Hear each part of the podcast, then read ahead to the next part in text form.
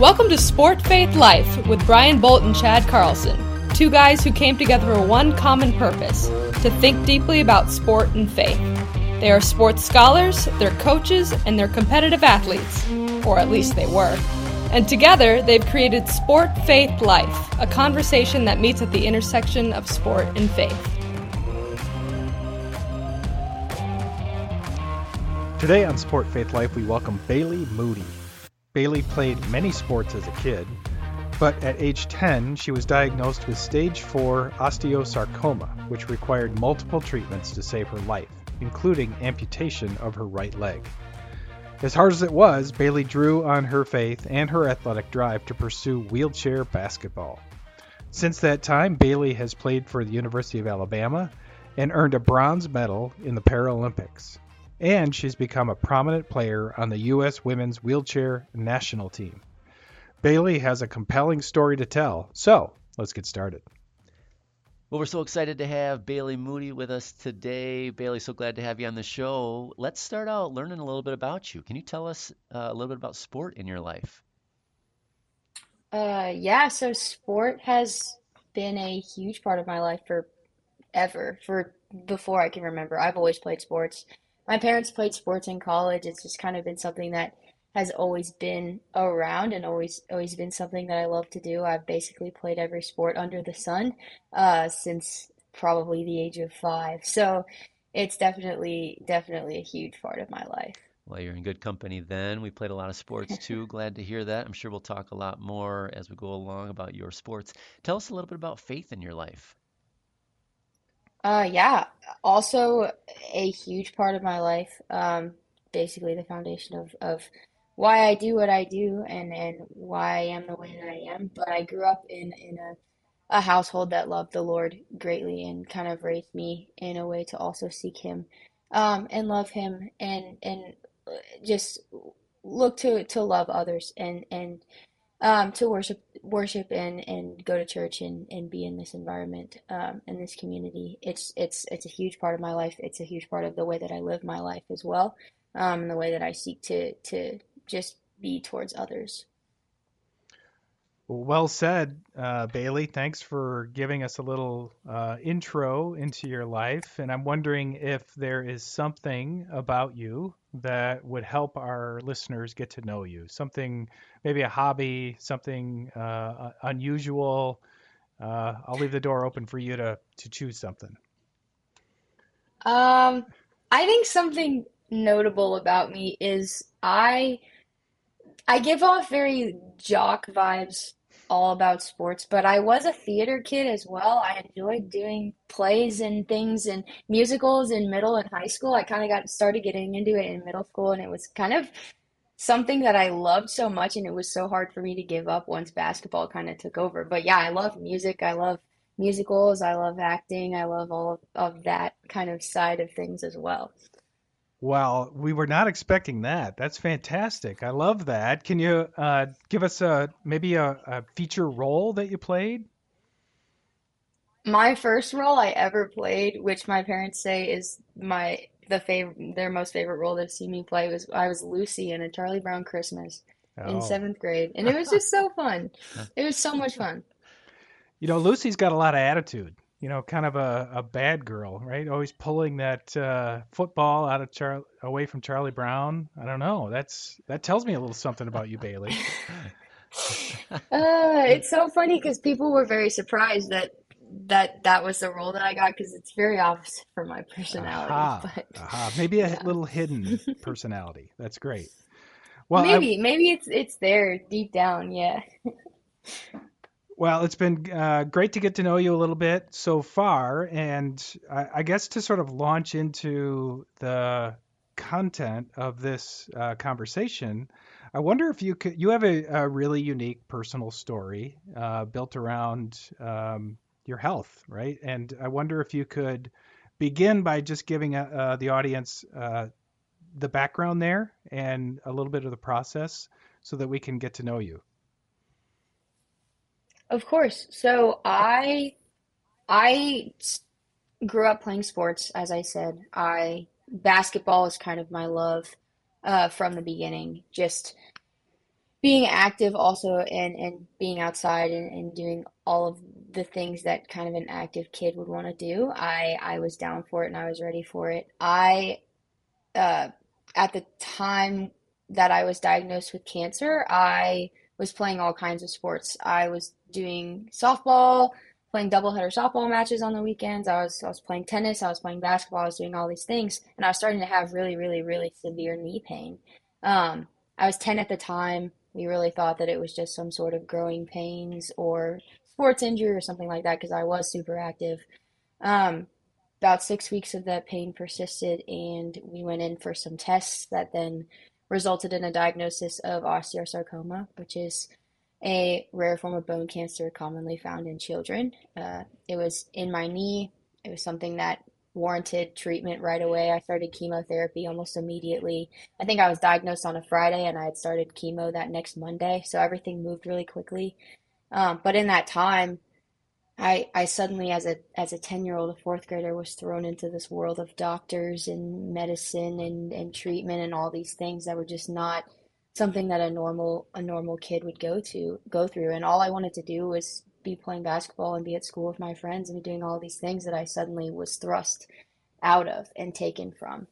Um, and just kind of the way that that treatment sort of looked was I did 10 weeks of chemotherapy where I lost all my hair. Sick all the time. I was in the hospital for basically three weeks out of every month.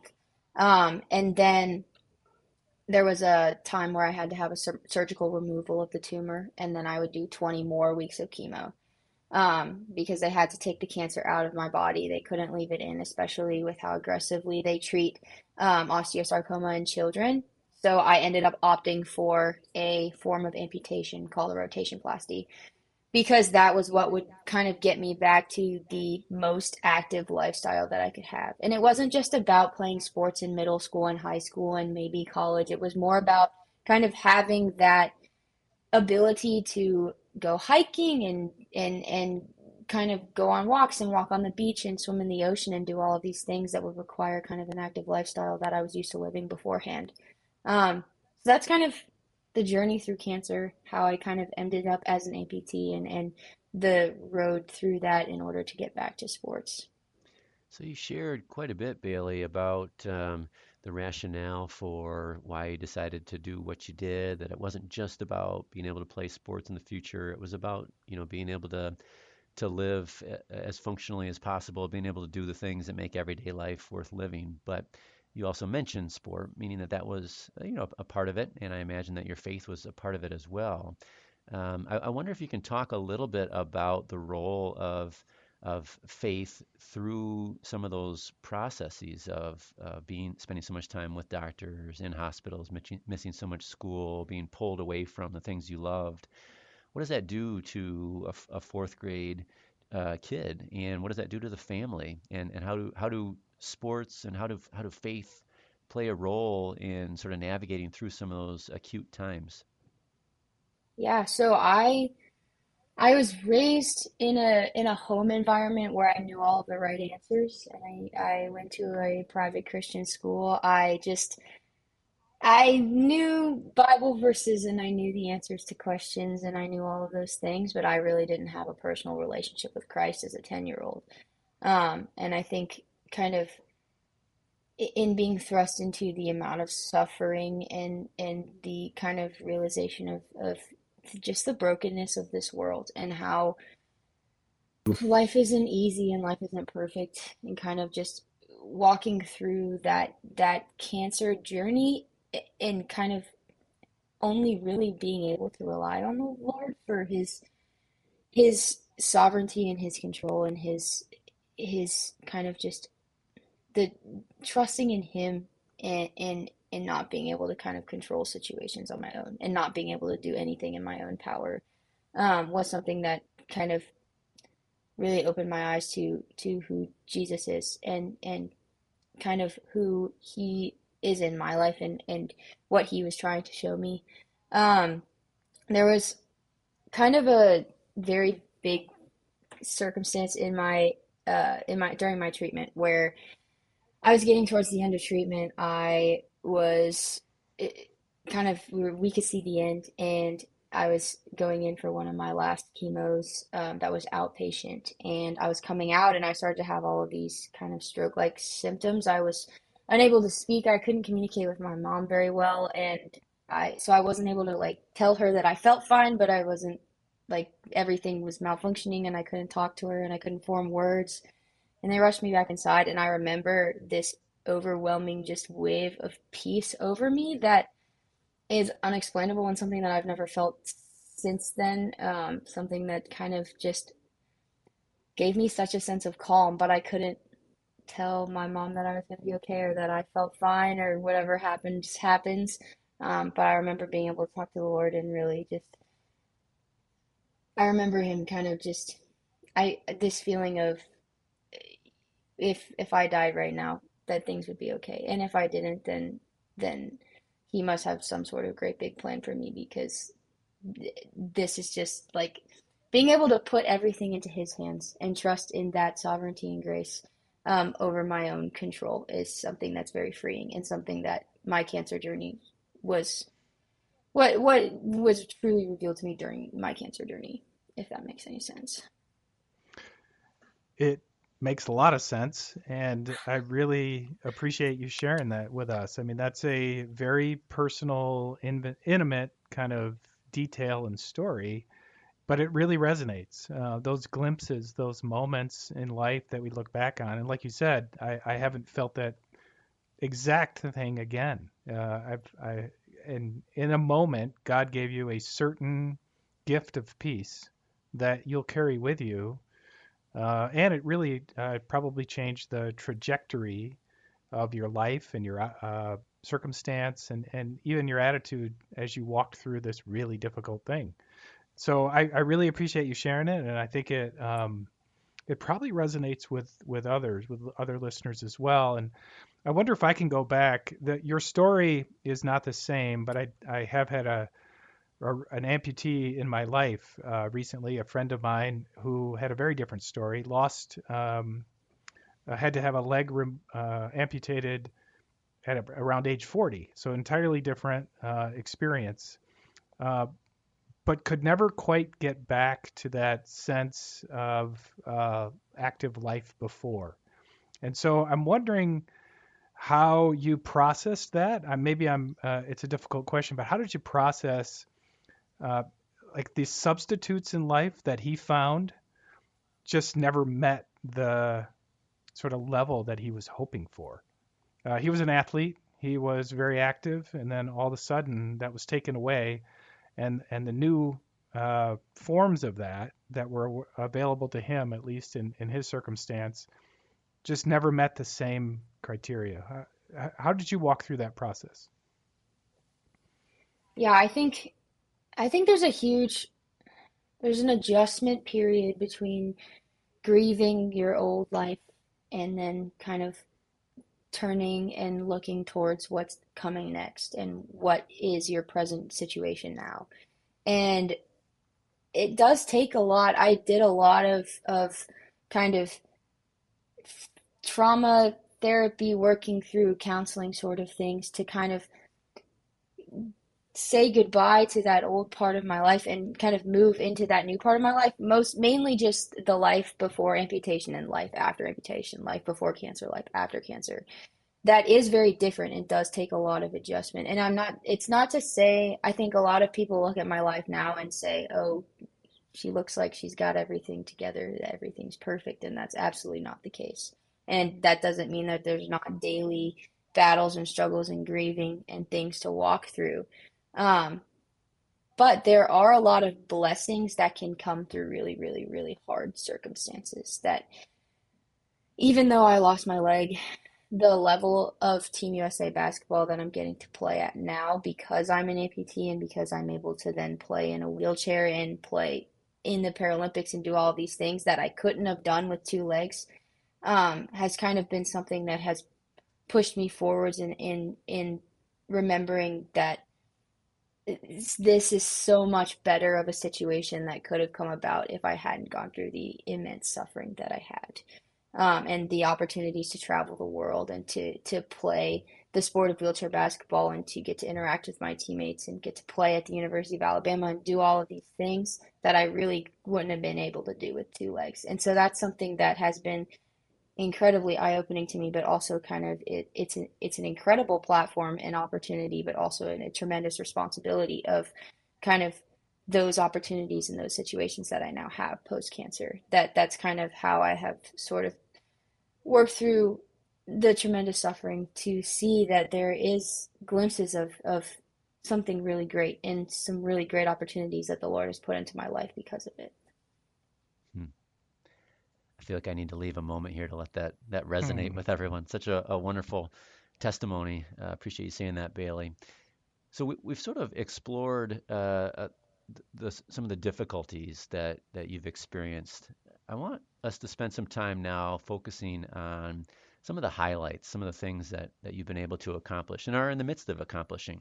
Can you, as we begin to, to talk about um, your your burgeoning career as a, a wheelchair basketball player, I, I, wonder if you can give us a little bit of like a your your resume. I mean, share share with us everything what you've done here. We see you wearing a Team USA T-shirt right now, and I know that that, that indicates that you're playing on a, a USA national team that's that's leaving to go to play in the world soon. You have some national championships. Give us a sense for for some of your basketball resume here. Um, yeah, so I I started playing wheelchair basketball, the sport of wheelchair basketball on a high school team, um, a middle high school team. So I started in seventh grade. When I was about a sophomore in high school, I got the opportunity to go to a national team development camp, which then ended up leading into the invitation to go to a senior national team selection camp that would then select the team for the World Championships, which were in 2018. Um, I ended up making my my first national team in 2018, and kind of that's when the snowball started kind of going. Um, I I was at the World Championships in 2018. We were at the Parapan American Games in 2019, where we won silver. Then there was COVID year where we were supposed to go to Tokyo uh, Paralympics in 2020, which ended up being in 2021. Um, 2021, we went to the Tokyo Paralympics um, and won bra- bronze there. Uh, after that, 2022, there was another there was another contest where we got silver, and so on and so forth. Um, I've been playing national team basketball since, looking towards trying to go to the Paris 2024 Paralympic Games. Um, so as far as my Team USA career, um, things have just kind of erupted very quickly and kind of started going very quickly and out of out of nowhere at the time. Um, as far as a college career goes, I am a student at the University of Alabama. I play wheelchair basketball for the women's team there, where we've won three national championships. Uh, I'm a junior right now, looking forward to uh, several more years of eligibility just because of COVID and different things that are going to allow me to play a little bit longer. Um, but basketball just in general as far as as where my career is now i'm very thankful for it. Um, but i also see see a lot of very bright things in the future as well um, to look forward to. Well that's a fascinating run and it's only partway through. Uh, you've been all over the world and you're headed all over the world to do lots of fun things but this is a sport podcast, and we're gonna ask, we're gonna get in the weeds here. Uh, I got, I have some questions. Um, I've, Chad and I are basketball players. We both played college basketball. Um, we think we know basketball. We don't know wheelchair basketball. So I, I want to know. Let's get under the hood in wheelchair basketball. What is the strategy? Uh, I mean, we can see what's happening, but I, there's so much more that's where that's not happening, and it's highly competitive. What's the edge in wheelchair wheelchair basketball? How are you how are you practicing? Uh, what makes you as a team in Alabama that much better than everybody else? Um, and what's happening at the the international level that uh, maybe compares? So I think something important for people to know about wheelchair basketball before I even start talking about anything about how it's played or how I train is that because it's a Paralympic sport, we play based on we are basically classified by our disability. So every player, because we all have different levels of, of function and ability, and amputee is not necessarily going to have the same level of function as somebody that has spinal cord injury. Um, we're given a sort of point value. So it ranges from 1.0 to 4.5. Um, the higher your point value, the more kind of function that you have. And then after each individual player is assigned their level of point value, when you put a lineup on the court, you're only allowed to have 14 points on the court at a time. So that adds a whole level of strategy and kind of not just putting the five best players on the floor, but kind of crafting a lineup and then being able to switch lineups out that isn't exactly present in in stand up basketball. Um, so that's I think the biggest distinguisher between kind of wheelchair basketball versus stand up basketball. As far as training goes, we do a lot of upper body training. I do a lot of of I guess the equivalent of footwork and, and agility exercises, but in my chair. So I do what I call chair skills a lot. Um, when I'm at home, it's all by myself in the gym. But uh, weightlifting, uh, the same, mostly upper body. I do a little bit of lower body just because I function in my lower body and I can use it a little bit to maneuver and manipulate my chair. Um, and then as a team, we at Alabama we train uh, 25, 20, 20, 25 hours a week plus whatever you would do on your own, and and it's it's the same as any other sports team would be training and I and as any other athlete would be training um, more specific to their sport but it's a it's a full-time job mm. so tell me how how this uh, how how your team functions within sort of the broader University of Alabama athletic department I guess I, I've I've seen your Instagram page. I've watched some of the videos that, that you've shared there of some of the training that's going on. There's strength and conditioning coaches there. You're using the top top level facilities. That's all great. Um, I, am curious too about um, the, the ways in which your your game uh, pre-amputation sort of um, translated from from playing stand-up basketball to playing wheelchair basketball, um, and and what you saw as sort of a skill set that has led you to to become the player that you are today.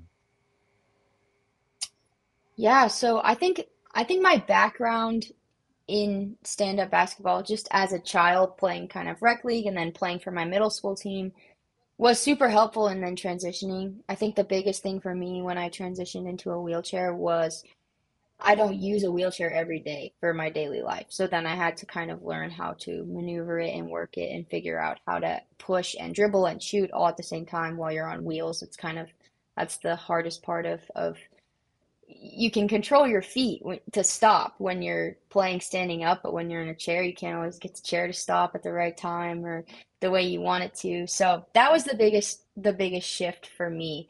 Um, but as far as as the level of training as the drivenness of, of wanting to get better it's all it's all the same there. It still all feels the same.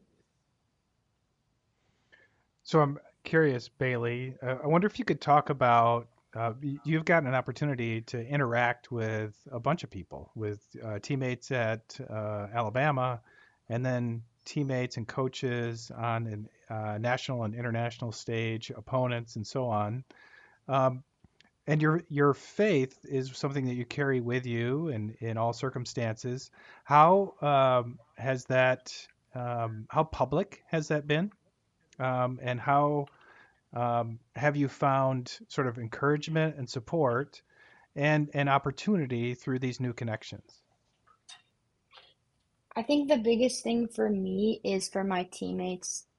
My teammates all know that I go to church. My teammates know where I stand. My teammates know all of that I think the biggest thing is for my teammates to understand how much I love them and care about them and how invested I am in in their success and as their not even just as a teammate but as their friend and as somebody that's in their life and how much I care about them. Um, so that's something I think it, it was a different dynamic being kind of a, a young I started on the national team when I was 16. That was my first year and we had players that were 38 at the time. So it's it's a it, there's an age difference too to where you don't know where you stand in in in kind of your relationships and how things are. So it's a lot of relationship building and it's a lot of just loving people and understanding what's going on in their life and, and showing that you care about that. And it's the same thing in Alabama. And now I'm an upperclassman, so there's a lot of kind of how can I shepherd these these younger players and these newer players to this sport and the experience that I've had, and how can I love on them and kind of be the best teammate, but also the best friend and just a steady person in their life. So that's something that I focus on a lot. What would what would a, a career post college look like for you? What, I guess the question is about your your future goals uh, related to wheelchair basketball. So let's say you stay around Alabama for two more years and win two more national titles, giving you five or, or whatever else for you know when you graduate. I guess uh, I, I I think there, there's a good chance that you would win more, right? You guys are, are sort of uh, blowing competition out of the water. You you get to Paris in 2024, you win gold. That's the only color Olympic, I mean, medal that you're you're waiting for, right? Or international medal color. That's that's the color that we all that, want. So, yeah, so that's, that's, that's the one that that matters the most. So that's that's the goal there. What is you know what do you what what, what are your goals in terms of uh, uh, your career in wheelchair basketball here? There's a lot of opportunities. So first of all, there's the opportunity to go play professional ball overseas. We'll see where that goes. It's going to have to be a decision once I know kind of where I am in in my life at the end of, of college because I still have several years of college left because of the years of eligibility that I have. There's plans to get my master's. Um, and so kind of looking at that down the road. But uh, as far as if I were to go overseas at some point. But there's also a lot of you can continue to play national team ball basically until you your body gives out or you're done or you get cut from a team or whatever. So there's no age cap. So I could keep playing as as long as my life circumstances and my body allow it, um, which is the plan. Um, but as far as just the the platform that has now been created and that I'm working really hard to create now, there's a lot of opportunities to do speaking engagements and kind of travel and and go to events and fundraisers and be sponsored by companies and do all these things that because of the platform that I have as an athlete and because of the platform that I have as an adapted athlete and a Paralympic athlete, um, those opportunities are then open. So I'm really interested in in doing kind of public speaking opportunities, maybe at some point someday, maybe far down the road, like writing a book or doing something like that. But there's a lot of ways that I want to be able to use my story to to kind of get it out there to other people. Um, so you know, basketball, even if I'm not playing basketball my whole life, it is it can be a lifetime commitment and career. Oh, absolutely.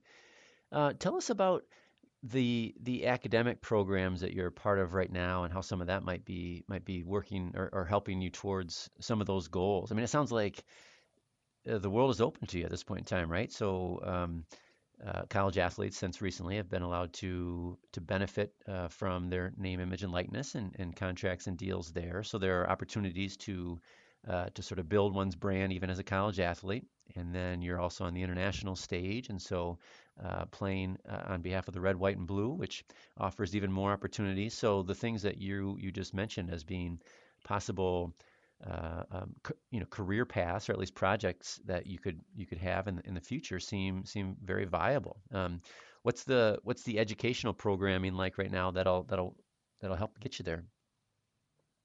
So I currently am a psychology major and I'm minoring in general business, but my goal with sports psychology is to eventually do some sort of uh, my goal with psychology is to eventually do some sports psychology work.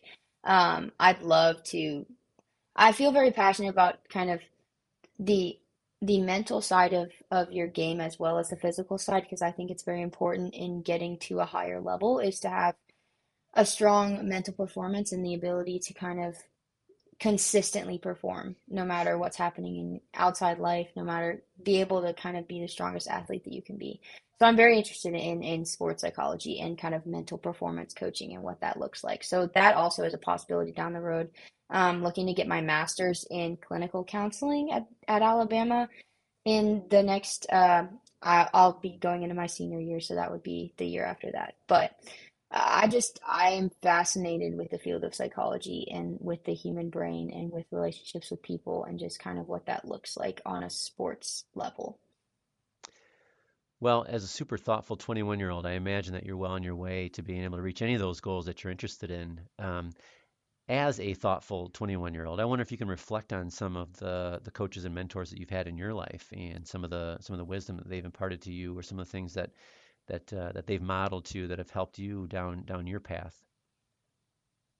Yeah, I I really I owe a lot to my parents and the way that they they raised me and the way that they kind of have always pushed me to know what I want and to go after what I want, but also not be afraid to kind of craft that myself and kind of be open to the possibility of, of something new and also open to kind of dreaming big and understanding what that looks like. And also just kind of the going for it and not being afraid to fail sort of mentality. Um, my parents are my parents are both athletes. They they know what it's like. They've done the training. My mom played soccer at Auburn. She was on the inaugural women's soccer team at Auburn, and my dad he played baseball at the Citadel. So so they know what the training looks like. They know what that life looks like, um, and so they've been kind of my biggest supporters throughout the whole thing. And and they follow me places to watch me play, and they just my mom being an Auburn grad, she she wears the the the Roll Tide wheelchair basketball T-shirts with pride. Almost, she's there. She's getting there, and she just it's it's just they are they are my my rock and the people that I go to for advice. The people that I they're my confidants, and they they have helped kind of just get me where I am, and will continue to be people that that help push me towards what's in the future. Oh, I, I love that answer. I love it. I love it. I love it. Bailey, how can we follow you? How can we learn more about what you have going on? Yeah, so uh, I'm on Instagram at at the real Bailey Moody. That's kind of my main platform of information and social media. Um, that you can follow me there and kind of you can also follow just Alabama Adapted Athletics on Instagram, Bama Adapted, or you can well, uh, follow the NWBA for all of the Team USA stuff as well. But it, it'll be it'll be on my social media that you can follow. Well, we certainly will do that. We wish you the best of luck as you work towards uh, World Championship in Dubai, a hopeful World Championship. Uh, Bailey, thanks so much for being with us today and sharing your story. Thank you so much for having me. It was a good time.